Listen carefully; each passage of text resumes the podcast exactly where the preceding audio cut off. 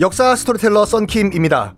스포티파이 4 팟캐스터에 대해서 들어본 적 있으신가요? 팟캐스트를 가장 쉽고 빠르게 만들 수 있는 플랫폼입니다. 여러분도 저처럼 팟캐스트를 만드실 수 있습니다. 어렵지 않아요. 설명드릴게요. Spotify for Podcasters에서는 핸드폰이나 컴퓨터로 바로 팟캐스트를 녹음할 수 있는 제작 tool을 제공합니다. 배경음악, 전환 효과음, 그리고 자동으로 음질을 향상시키는 기능 등등 한 곳에서 녹음부터 편집까지 팟캐스트를 빠르고 쉽게 만들 수 있습니다. 이렇게 만든 여러분의 팟캐스트는 Spotify for Podcasters를 통해서 애플 팟캐스트, 구글 팟캐스트 등 여러 다른 플랫폼에도 한 번에 배포하고 한 곳에서 관리할 수가 있습니다. 여러분이 팟캐스트를 만들기 위해 필요한 모든 것들을 한 곳에서 모두 무료로 제공합니다. Spotify for Podcasters 앱을 다운로드 받고 지금 바로 시작해보세요. 네, 여러분 안녕하십니까. 역사 스토리텔러 썬킴 인사드리겠습니다. 이 백년 전쟁이요. 이 백년 전쟁이 왜, 처음에 왜, why, 왜 시작했어요? 처음부터 프랑스 왕이 계승 문제로 시작했잖아요. 기억 안 나십니까? 샤를 4세라는 프랑스 왕이 아들 없이 바로 죽어버리니까 잉글랜드 왕이었던 에드워드 3세가 어이 나도 어떻게 보면 프랑스 족보에 올라가 있거든. 내가 공동왕 할게. 해서 시작한 것이 100년 전쟁이잖아요. 프랑스 왕이 계승 문제 때문에. 끝까지 프랑스 왕이 계승 문제 때문에 100년 동안 싸워요. 솔직히 그래서 마음에 안 들어, 유럽사는. 다 지그들끼리 싸우면 되는데. 나중에 여러분 지금 곧 나오지만 그 영국 잉글랜드요. 장미 전쟁이라고 있어요. 아름다운 장미 아니에요. 그 왕실의 상징이 뭐 이 붉은 장미, 흰 장미다 보니까 그 장미 전쟁이라고 부르는데 이건 100% 귀족들끼리 왕이 왕자리 놓고 싸우는 전쟁이거든요. 정말 잔인해요. 그때 말씀드릴게요. 장미 전쟁이 가장 잔인한 전쟁 중에 하나예요. 이건 나중에. 자, 봐봐요. 트로아 조약 사인했어요.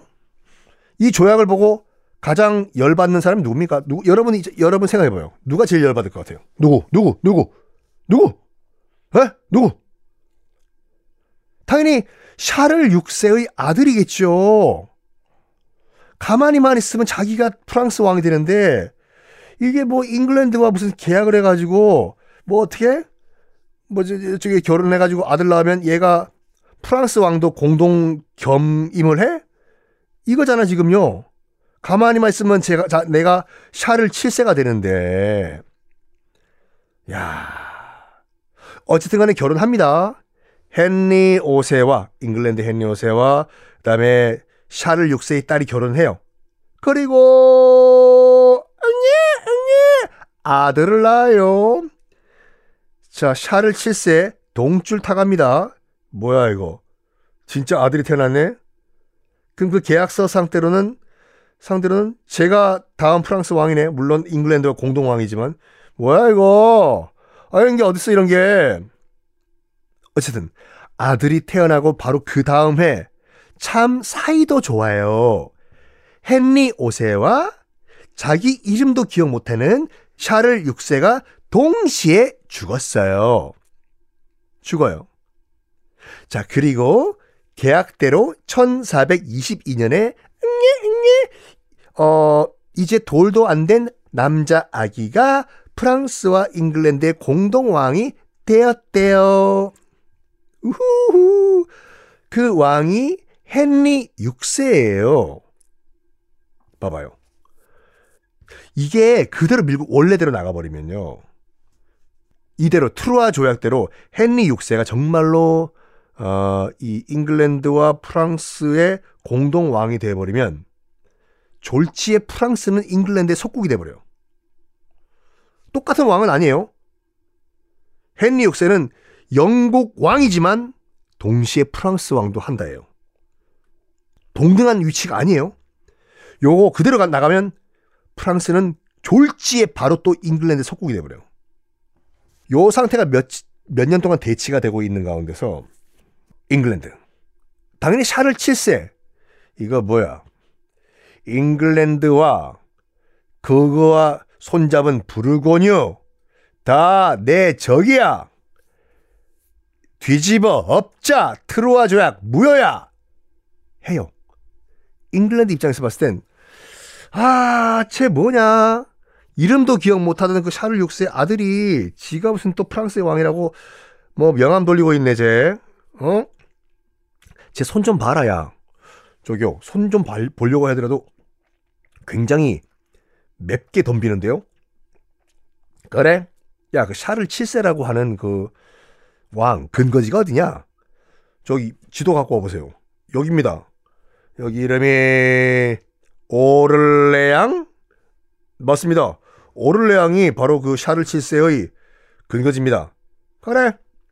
그럼 우리, 우리 잉글랜드군은 지금 군대를 돌려가지고 오를레앙을 공격해서 샤를 7세를 아예 입을 막아버려! 해요. 이 샤를 7세의 위기가 왔습니다. 찍혔어요. 잉글랜드한테. 이때 영웅이 등장해요. 샤를 7세를 구할 수 있는 영웅 바로 어머니 루크 자요? 어 잔다 루크 잔 다르크가 등장하죠. 17살의 처녀였습니다. 잔다르크에 관련된 얘기는 뭐 프랑스 역사에서 많이 말씀드렸기 때문에 간단하게만 하고 넘어갈게요.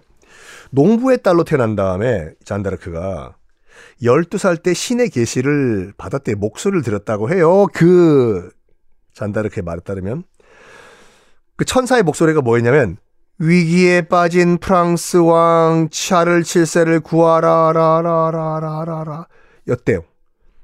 처음에는 자기가 무슨 헛소리를 들은 줄 알았는데 이게 몇 년 동안 계속 듣다 보니까 이 진짜 천사의 목소리라고 믿은 거야. 잔다르크가요. 그래가지고 근처에 있던 수비대장, 지금으로 치면 대통령 경호실, 어,를 찾아가가지고 이 메시지를 전달합니다. 저기요, 저 잔다르크란 여인인데요. 제가 몇 년 동안 이런 소리를 들었거든요. 아무리 봐도 제가 좀 국왕을 만나봐야 될 것 같아요. 샤를 칠세를. 그랬더니 수비대장이 뭐랬게요? 뺨을 때리고 연마 꺼져 쫓아내요. 근데 이 잔다르크는 성진우였습니다. 다 포기하지 마. 포기하지 않고 끝까지 계속 저기요. 한 번만 만나세요. 한 번만 제 말씀 들어보세요. 성진우를 알고 계시는 분들도 참 나이가 많이 드셨을 거예요, 진짜. 얼마 전에 TV 보니까요. 그 심신 씨 있지 않습니까? 총 쏘는 거. 심신 씨가 저보다 약간 나이 면배가 있으신 분이에요. 그럼에도 불구하고 청바지에 선글라스 끼고 이 동네 노인 잔치에서 총 쏘고 계시는 거 보니까 좀 짠하시더라고. 다른 곡 좀 만드시지 좀. 아유.